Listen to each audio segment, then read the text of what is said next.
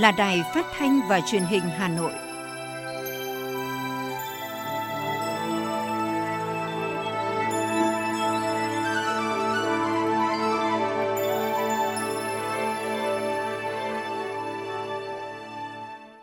Kính chào quý vị các bạn. Bây giờ là chương trình thời sự của Đài Phát thanh và Truyền hình Hà Nội, phát trực tiếp trên sóng phát thanh tần số FM 90 MHz. Tối nay thứ bảy, ngày 9 tháng 4 năm 2022 có những nội dung chính sau đây. Thủ tướng Chính phủ Phạm Minh Chính chủ trì phiên họp trực tuyến toàn quốc về phòng chống dịch COVID-19. Đoàn đại biểu thành phố Hà Nội dâng hương tưởng niệm các vua hùng nhân dịp dỗ tổ Hùng Vương, lễ hội đền Hùng năm 2022. Mặc dù dịch Covid-19 diễn biến phức tạp nhưng sản xuất công nghiệp trên địa bàn thành phố Hà Nội tiếp tục phục hồi tích cực. Tập đoàn Điện lực Việt Nam cam kết năm 2022 sẽ không tăng giá điện. Tour du lịch cháy hàng dịp nghỉ lễ 30 tháng 4 và mùng 1 tháng 5.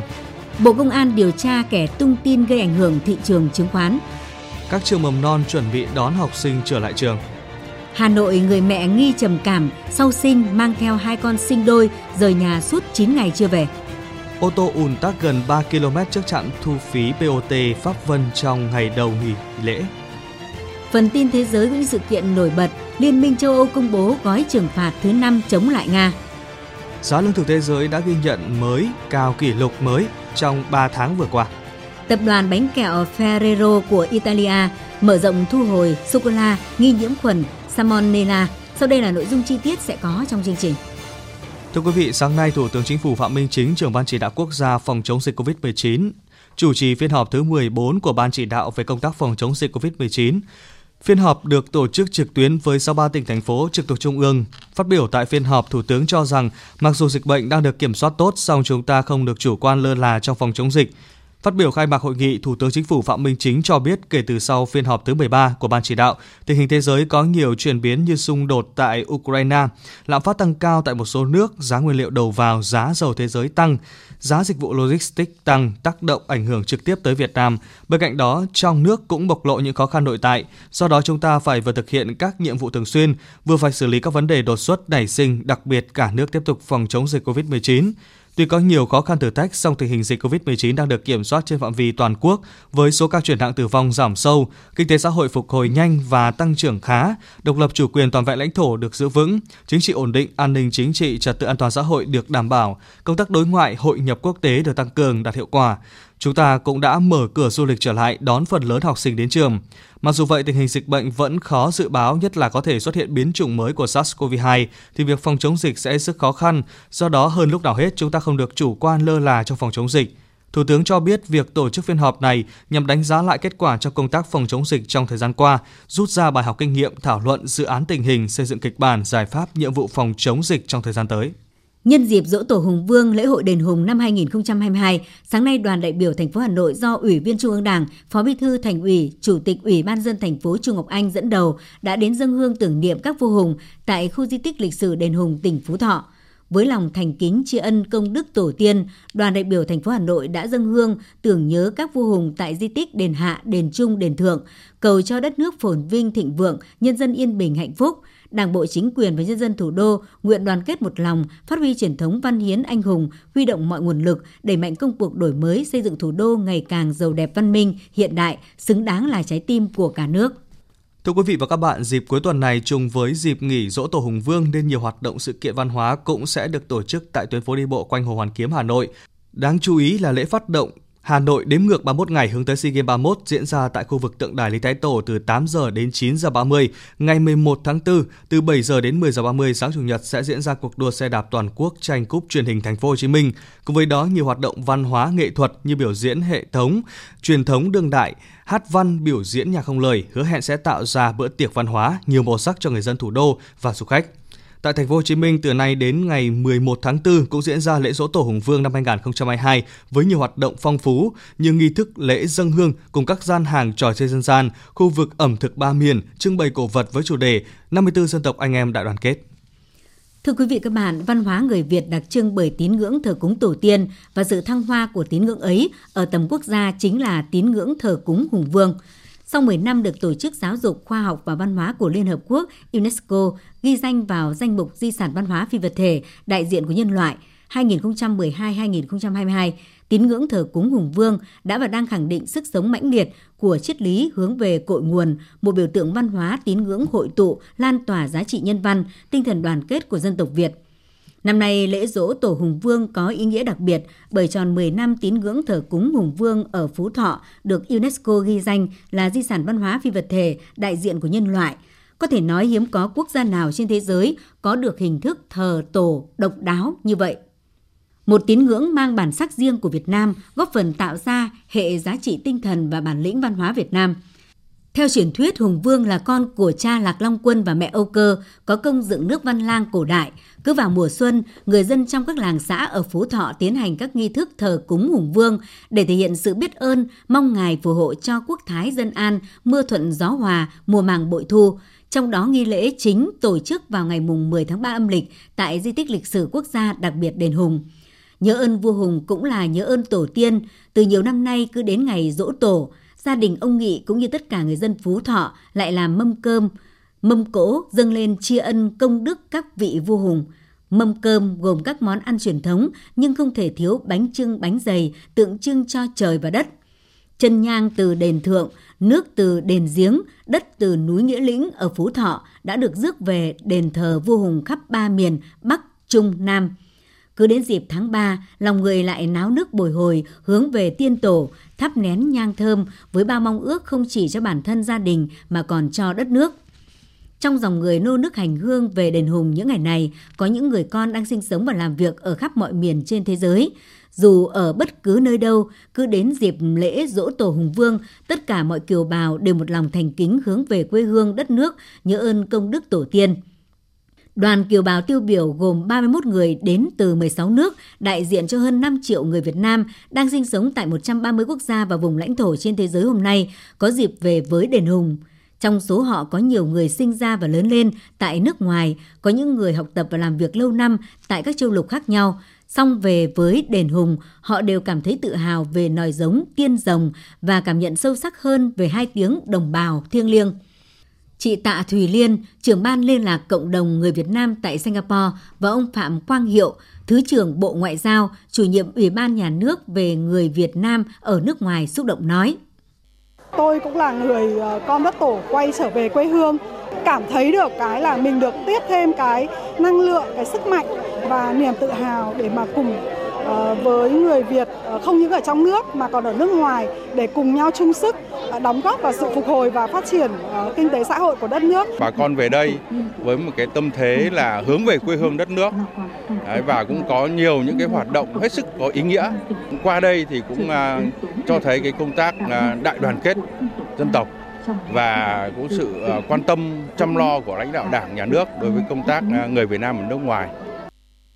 Trong không khí trang nghiêm, trước anh linh vua hùng, đoàn kiều bào tiêu biểu đã thành kính dâng hương tưởng nhớ, tri ân công đức tổ tiên, thể hiện đạo lý uống nước nhớ nguồn của dân tộc.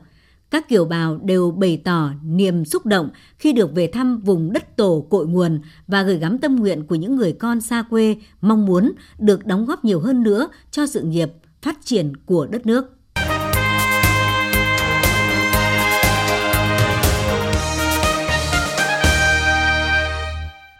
Những thông tin kinh tế, văn hóa xã hội sẽ tiếp nối cho chương trình.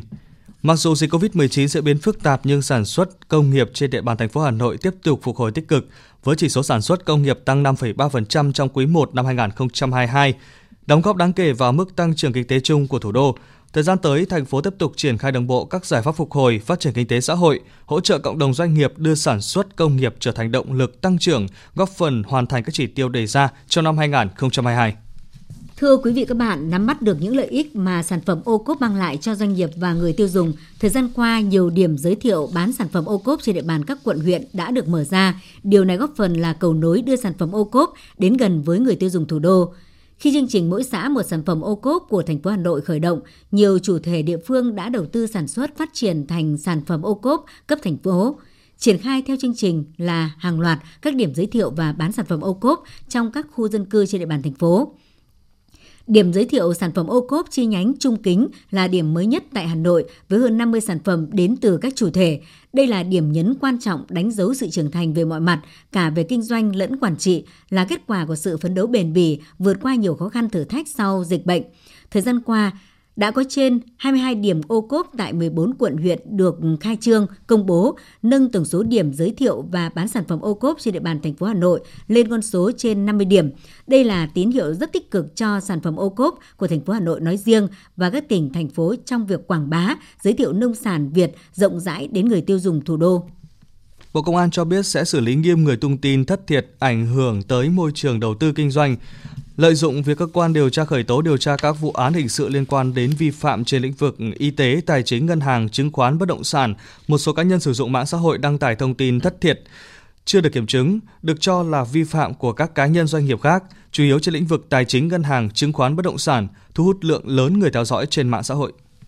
Cơ quan Cảnh sát điều tra Bộ Công an C01 đã có văn bản đề nghị 8 ngân hàng phối hợp để phục vụ công tác điều tra trong vụ án thao túng thị trường chứng khoán xảy ra tại công ty cổ phần tập đoàn FNC 8 ngân hàng bao gồm Ngân hàng Thương mại Cổ phần Ngoại thương Việt Nam, Ngân hàng Thương mại Cổ phần Kỹ thương Việt Nam, Ngân hàng Thương mại Cổ phần Sài Gòn Thương Tín, Ngân hàng Thương mại Cổ phần Việt Nam Thịnh Vượng, Ngân hàng Đầu tư và Phát triển Việt Nam, Ngân hàng Thương mại Cổ phần Quốc tế Việt Nam, Ngân hàng Thương mại Cổ phần Sài Gòn Hà Nội, Ngân hàng Thương mại Cổ phần Quốc dân. Cơ quan điều tra đề nghị ngân hàng phối hợp cung cấp nội dung thông tin đối với các ông bà Trịnh Văn Quyết, Trịnh Thị Thúy Nga và Trịnh Thị Minh Huế. Ngày sách và văn hóa đọc Việt Nam lần thứ nhất sẽ được tổ chức với nhiều hoạt động hình thức đa dạng phong phú trong suốt tháng 4. Trong đó, trọng tâm từ ngày 15 tháng 4 đến ngày 1 tháng 5. Cụ thể, lễ khai mạc Ngày sách và văn hóa đọc Việt Nam lần thứ nhất và công bố quyết định của Thủ tướng Chính phủ về việc tổ chức Ngày sách và Văn hóa đọc Việt Nam sẽ được tổ chức vào 20 giờ ngày 19 tháng 4 năm 2022 tại thành phố Hồ Chí Minh. Các hoạt động chào mừng Ngày sách và Văn hóa đọc Việt Nam lần thứ nhất năm 2022 trên địa bàn thành phố Hà Nội sẽ được tổ chức từ ngày 21 tháng 4 đến ngày 1 tháng 5 tại phố sách Hà Nội, Thư viện Quốc gia Việt Nam. Đồng thời, các hoạt động quảng bá văn hóa đọc và hỗ trợ các đơn vị phát hành sách triển khai chương trình phát hành sách đến cộng đồng chào mừng Ngày sách và Văn hóa đọc Việt Nam lần thứ nhất. Để có thể khai thác tối đa cơ hội thu hút khách từ các hoạt động của SEA Games 31, thành phố Hà Nội đã chuẩn bị và triển khai các nhóm nhiệm vụ. Cụ thể, Hà Nội dự kiến sẽ tổ chức chuỗi sự kiện du lịch đặc sắc, hấp dẫn trong thời gian diễn ra SEA Games 31 như lễ hội quà tặng du lịch Hà Nội từ ngày 29 tháng 4 đến ngày 1 tháng 5, lễ hội du lịch Hà Nội từ ngày 13 tháng 5 đến ngày 15 tháng 5, liên hoan ẩm thực và du lịch làng nghề Hà Nội từ ngày 18 đến 22 tháng 5. Đây sẽ là chuỗi sự kiện giới thiệu quảng bá đến các đoàn vận động viên, các cổ động viên và đặc biệt là các phóng viên quốc tế về văn hóa, tiềm năng kinh tế, du lịch và mở rộng quan hệ, hợp tác hữu nghị với các nước trong khu vực và thế giới. Bên cạnh đó, thành phố sẽ ưu tiên tuyên truyền quảng bá giới thiệu du lịch thủ đô thông qua các kênh truyền thông, truyền hình trong nước như VTV, Hà Nội TV và kênh CNN quốc tế, các kênh truyền thông quốc tế khác, trang website, các nền tảng mạng xã hội, YouTube, Facebook – và các hình thức tuyên truyền quảng bá khác phù hợp để tạo sức lan tỏa lớn và thu hút khách đến với Hà Nội. Trong thời gian tổ chức SEA Games 31, thành phố Hà Nội xây dựng các tour du lịch đặc sắc, quảng bá điểm đến đối với các đoàn vận động viên, phóng viên báo chí và du khách quốc tế. Đến thời điểm này, hầu hết các địa điểm đẹp đã kín chỗ và du lịch lần đầu tiên sau hơn 2 năm đã thấy nóng lên tại cả thị trường nội địa và quốc tế. Các công ty du lịch cho biết do quy định được mở lại các đường bay quốc tế nên lượng khách Việt đặt tour đã tăng trưởng hai con số. Trong nước, khách chọn đi đến các địa điểm như Nha Trang, Đà Lạt, còn đi nước ngoài thì khách chọn các tour Đông Nam Á. Giá phòng hiện nay, các khách sạn 4 đến 5 sao không có sự đột biến, tuy nhiên giá vé máy bay tăng khá cao do chuyến bay vẫn còn hạn chế khởi động lại các hoạt động du lịch với chủ đề Ba vì trải nghiệm xanh an toàn, đảm bảo thích ứng an toàn và kiểm soát dịch bệnh. Ngày 16 tháng 4 năm 2022, huyện Ba Vì sẽ tổ chức khai trương du lịch năm 2022 tại khu du lịch Ao Vua. Năm nay ngoài các sản phẩm đã có như lưu trú, nghỉ dưỡng, du lịch sinh thái, ẩm thực vân vân, huyện Ba Vì sẽ đưa ra các sản phẩm mới độc đáo phù hợp xu thế hiện nay như tắm thảo dược, trong đó có tắm thuốc dân tộc Giao Ba Vì và chăm sóc sức khỏe bằng thảo dược tại Ao Vua. Khai mạc chợ phiên Mường Giao Ba Vì ngày 9 tháng 4 tại khu du lịch Bản Cốc, xã Minh Quang và duy trì thứ bảy chủ nhật hàng tuần và nhiều sản phẩm sinh thái nghỉ dưỡng, trải nghiệm sinh thái và nông nghiệp hấp dẫn khác – hứa hẹn sẽ mang lại cho du khách nhiều trải nghiệm thú vị. Thực hiện chỉ đạo của Ủy ban nhân dân thành phố từ ngày 6 tháng 4, hơn 1 triệu học sinh từ lớp 1 đến lớp 6 đã trở lại trường học trực tiếp an toàn, phấn khởi. Đánh giá chung cho thấy các nhà trường đều tổ chức đón học sinh chú đáo, quan tâm đến các em lớp đầu cấp, sẵn sàng phương án ứng phó với các tình huống phát hiện dịch bệnh trong quá trình dạy học trực tiếp. Qua theo dõi, các nhà trường tổ chức dạy học hiệu quả, linh hoạt, tạo thuận lợi nhất cho học sinh. Với yêu cầu tuyệt đối không lơ là chủ quan với dịch bệnh, Sở Giáo dục và Đào tạo đề nghị các nhà trường quan tâm nắm bắt diễn biến tâm lý học sinh để có sự hỗ trợ khi cần thiết. Trong những ngày đầu học sinh đi học trở lại, các trường phải dành thời gian ổn định nền nếp học tập, ra soát kiểm tra các kiến thức đã học trực tuyến để có kế hoạch hỗ trợ song song với việc dạy và học bài mới. Ủy ban nhân dân thành phố vừa nhất trí với tờ trình của Sở Giáo dục và Đào tạo Hà Nội cho phép các sở giáo dục đón trẻ mầm non đi học trở lại bắt đầu từ ngày 13 tháng 4 tới đây. Để chuẩn bị thật tốt phương án đón trẻ, các trường mầm non trên địa bàn đã và đang giả soát lại toàn bộ cơ sở vật chất, trang thiết bị phòng dịch và đồ dùng học tập, vui chơi nhằm đảm bảo an toàn nhất cho trẻ bởi sau thời gian dài nghỉ do dịch. Theo khảo sát của Sở Giáo dục và Đào tạo Hà Nội, việc mở cửa trường mầm non là mong muốn của đại đa số phụ huynh học sinh cũng như các nhà trường sau gần một năm đóng cửa vì đại dịch. Lãnh đạo Sở Giáo dục và Đào tạo Hà Nội nhấn mạnh, việc trẻ phải chịu nhiều thiệt thòi vì nghỉ học quá lâu, phụ huynh cũng vất vả khi phải sắp xếp thời gian tìm người trông giữ con khi bản thân vẫn phải đi làm. Theo chỉ đạo của Ủy ban nhân dân thành phố và Sở Giáo dục và Đào tạo, đến nay các trường học phổ thông nói chung và cấp học mầm non nói riêng trên địa bàn đã đảm bảo yêu cầu an toàn trong phòng chống dịch COVID-19 theo các tiêu chí tại hướng dẫn liên ngành số của Sở Giáo dục và Đào tạo và Sở Y tế, chuẩn bị tốt các điều kiện về cơ sở vật chất, diễn tập xử lý khi có tình huống đột xuất, vệ sinh môi trường, khử khuẩn trường lớp thường xuyên nhằm đảm bảo tuyệt đối an toàn khi trẻ đến trường. Theo nghiên cứu của UNICEF tại Việt Nam, có 9 đến 28% trẻ vị thành niên có vấn đề về sức khỏe tâm thần. Khoảng 3 triệu trẻ em Việt Nam có nhu cầu chăm sóc sức khỏe tâm thần. Trong một nghiên cứu về sức khỏe tinh thần đối với trẻ em đang được UNICEF thực hiện, nhóm đối tượng từ 10 đến 19 tuổi đang có nhiều vấn đề về sức khỏe tinh thần khá đáng quan tâm. Trong số này, Tình trạng trẻ tự hại, tự tử là một trong những nguyên nhân chiếm tỷ lệ cao dẫn tới tử vong ở lứa tuổi trẻ vị thành niên. Áp lực học tập và kỷ luật khắc nghiệt của gia đình là những nguyên nhân hàng đầu dẫn tới tình trạng tổn thương tâm lý trẻ em.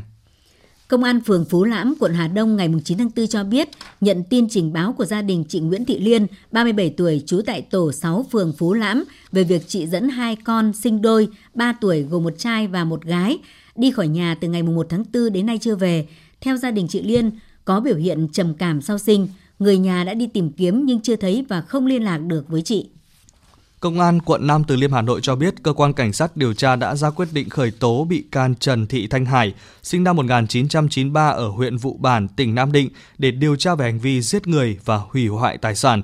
trong vụ phóng hỏa khiến 6 người thương vong ở phường Phú Đô. Trước đó, tối 31 tháng 3 tại khu nhà trọ trong ngõ 60 tổ 4 phường Phú Đô, quận Nam Từ Liêm, Hà Nội đã xảy ra cháy khiến một người tử vong, 5 người bị thương, trong đó có hai trẻ em và một số tài sản bị hư hỏng nặng. Quá trình điều tra xác định Trần Thị Thanh Hải là hung thủ gây ra vụ hỏa hoạn trên bắt nguồn từ mâu thuẫn tình cảm yêu đương.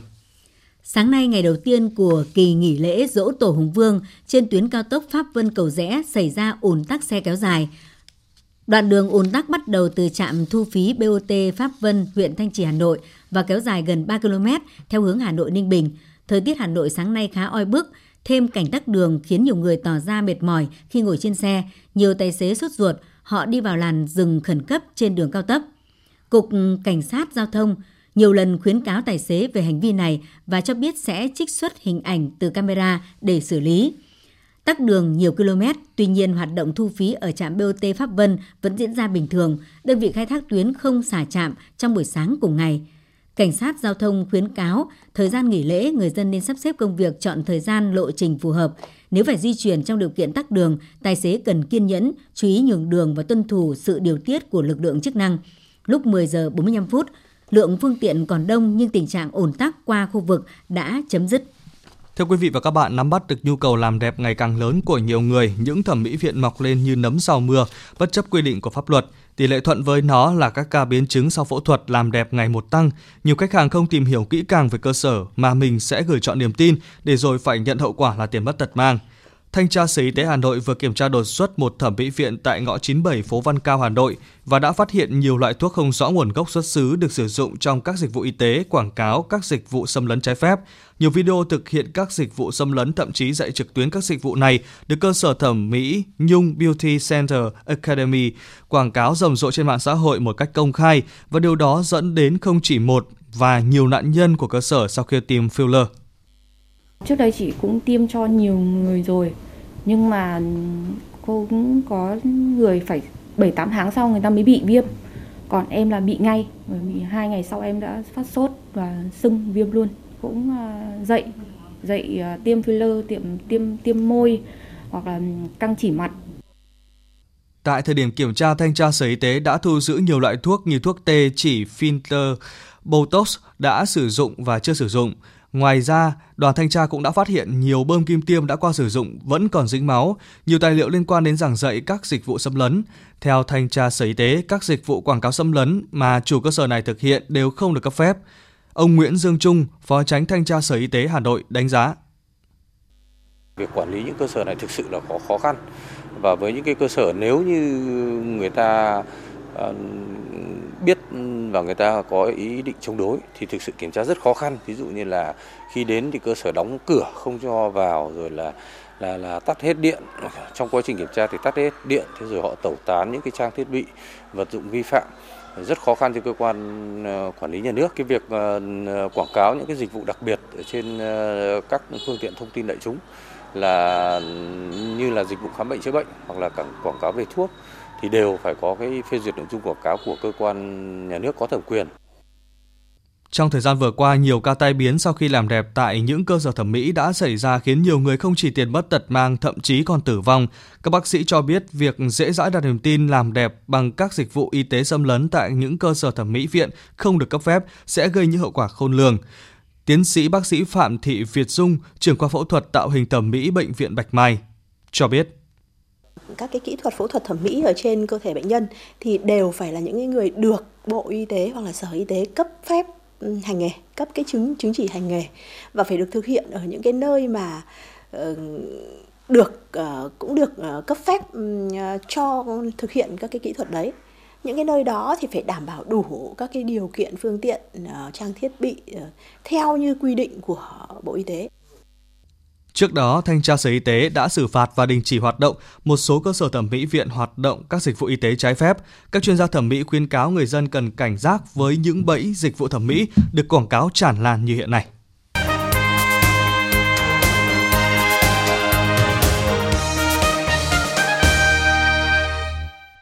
Xin được chuyển sang phần tin thế giới. Thưa quý vị và các bạn, Liên minh châu Âu EU đã công bố gói trừng phạt thứ 5 chống lại Nga. Theo đó, đã đóng băng tài sản của 4 ngân hàng và 14 công ty quân sự công nghiệp chế tạo máy đóng tàu và vận tải. Người đứng đầu Serbank German Griff,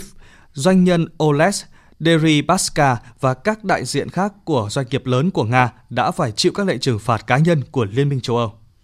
Ngoài ra, EU quyết định áp đặt các hạn chế đối với xuất khẩu máy tính lượng tử và chất bán dẫn tiên tiến, thiết bị điện tử công nghệ cao phần mềm, thiết bị cảm ứng. Gói trừng phạt thứ 5 của EU xem xét cấm cung cấp than của Nga sẽ có hiệu lực từ tháng 8 năm 2022. Lượng than nhập khẩu hàng năm của EU hiện ở mức 8 tỷ euro. EU cũng cấm nhập khẩu chlorua-kali từ Belarus thông qua Nga. Bị loại trừ khỏi các lệnh trừng phạt là vận chuyển một số hàng hóa như dược phẩm, y tế, nông sản và thực phẩm, bao gồm cả lúa mì. Ngoài ra, chế tài không áp dụng đối với hoạt động vận tải đường bộ vì mục đích nhân đạo.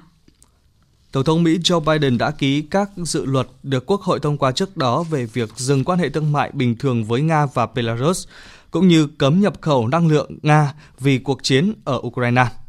Tuy nhiên, Tổng thống Mỹ Joe Biden có thể khôi phục quan hệ thương mại bình thường với Nga và Belarus nếu những quốc gia này chấm dứt những hành động mà Washington cho là hành vi gây hấn ở Ukraine hoặc dựa trên các điều kiện khác. Trong phiên giao dịch đêm qua trên sàn giao dịch hàng hóa Mỹ tại thành phố New York, dầu thô lại bất ngờ tăng giá sau khi có xu hướng giảm trong cả tuần qua. Theo tính toán của các chuyên gia, trước khi chiến sự Nga và Ukraine diễn ra, Nga cung cấp khoảng 5 triệu thùng dầu mỗi ngày, tương đương gần 12% nhu cầu tiêu thụ của thế giới. Kế hoạch xuất thêm 120 triệu thùng dầu của các nước thành viên cơ quan năng lượng quốc tế chưa đủ để bù đắp lượng dầu thiếu hụt do các lệnh cấm vận đối với Nga. nguồn cung dầu trong thời gian tới sẽ tiếp tục căng thẳng khi tổ chức các nước xuất khẩu dầu mỏ và đối tác OPEC cộng quyết định chỉ tăng nhẹ sản lượng từ tháng 5 tới. Giá lương thực thế giới đã ghi nhận mới cao kỷ lục mới trong tháng 3 vừa qua. Đây là thông tin từ Tổ chức Nông lương Liên Hợp Quốc đưa ra.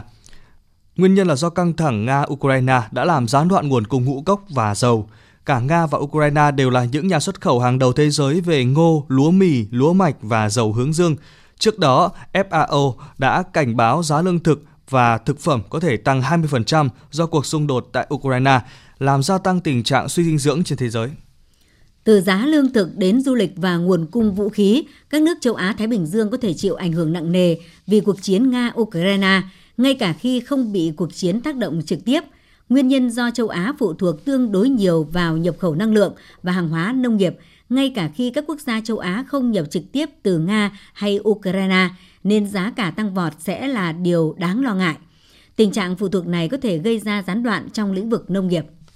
Lần đầu tiên kể từ tháng 6 năm 2020, tỷ giá đồng euro của châu Âu đã giảm tương ứng còn 79 rúp Nga trong phiên giao dịch ngày 8 tháng 4 tại sàn Moscow. Trong khi đó, đồng USD của Mỹ giảm 1,58% giá trị, đổi được 74,55 rúp Nga. Các nhà phân tích dự báo giá cả của các mặt hàng nhập khẩu có thể giảm xuống trong trung hạn khi đồng rúp phục hồi về mức trước khi xảy ra khủng hoảng tại Ukraine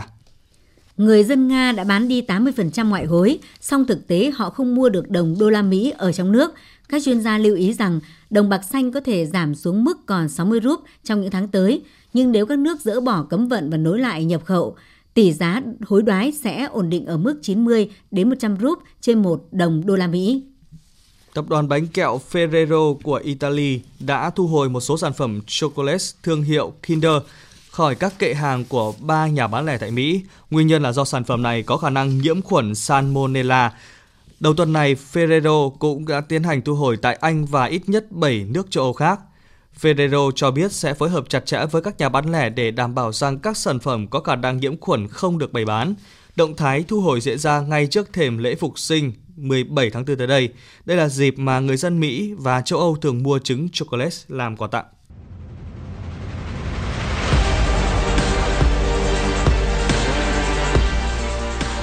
Bản tin thể thao. Bản tin thể thao.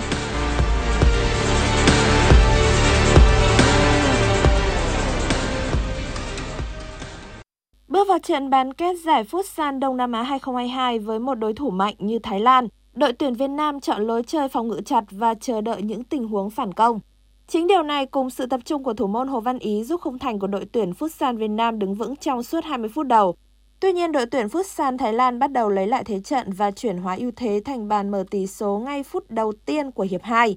Những nỗ lực của đội tuyển Futsal Việt Nam được đền đáp với bàn gỡ hòa một đều của Nguyễn Minh Trí ở phút 32. Dẫu vậy, Muhammad một lần nữa tỏa sáng với pha xử lý cá nhân để giúp Thái Lan tái lập thế dẫn bàn ở phút 36. Đội tuyển Futsal Việt Nam buộc phải mạo hiểm đá power play trong những phút cuối nhưng không thể gỡ hòa và phải nhận bàn thua trong những giây cuối cùng khi Chris Sada dứt điểm vào khung thành bỏ trống.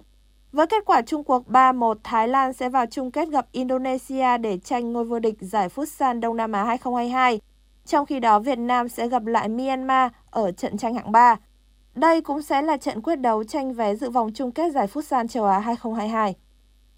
Trận đấu sớm vòng 32 ngoại hạng Anh là màn so tài giữa Newcastle và Wolverhampton. Kịch tính xảy ra trong một tình huống phản công nhanh ở phút 70. Thủ môn Joshua có tình huống phạm lỗi trong vòng cấm khiến đội khách bị thổi phạt đền.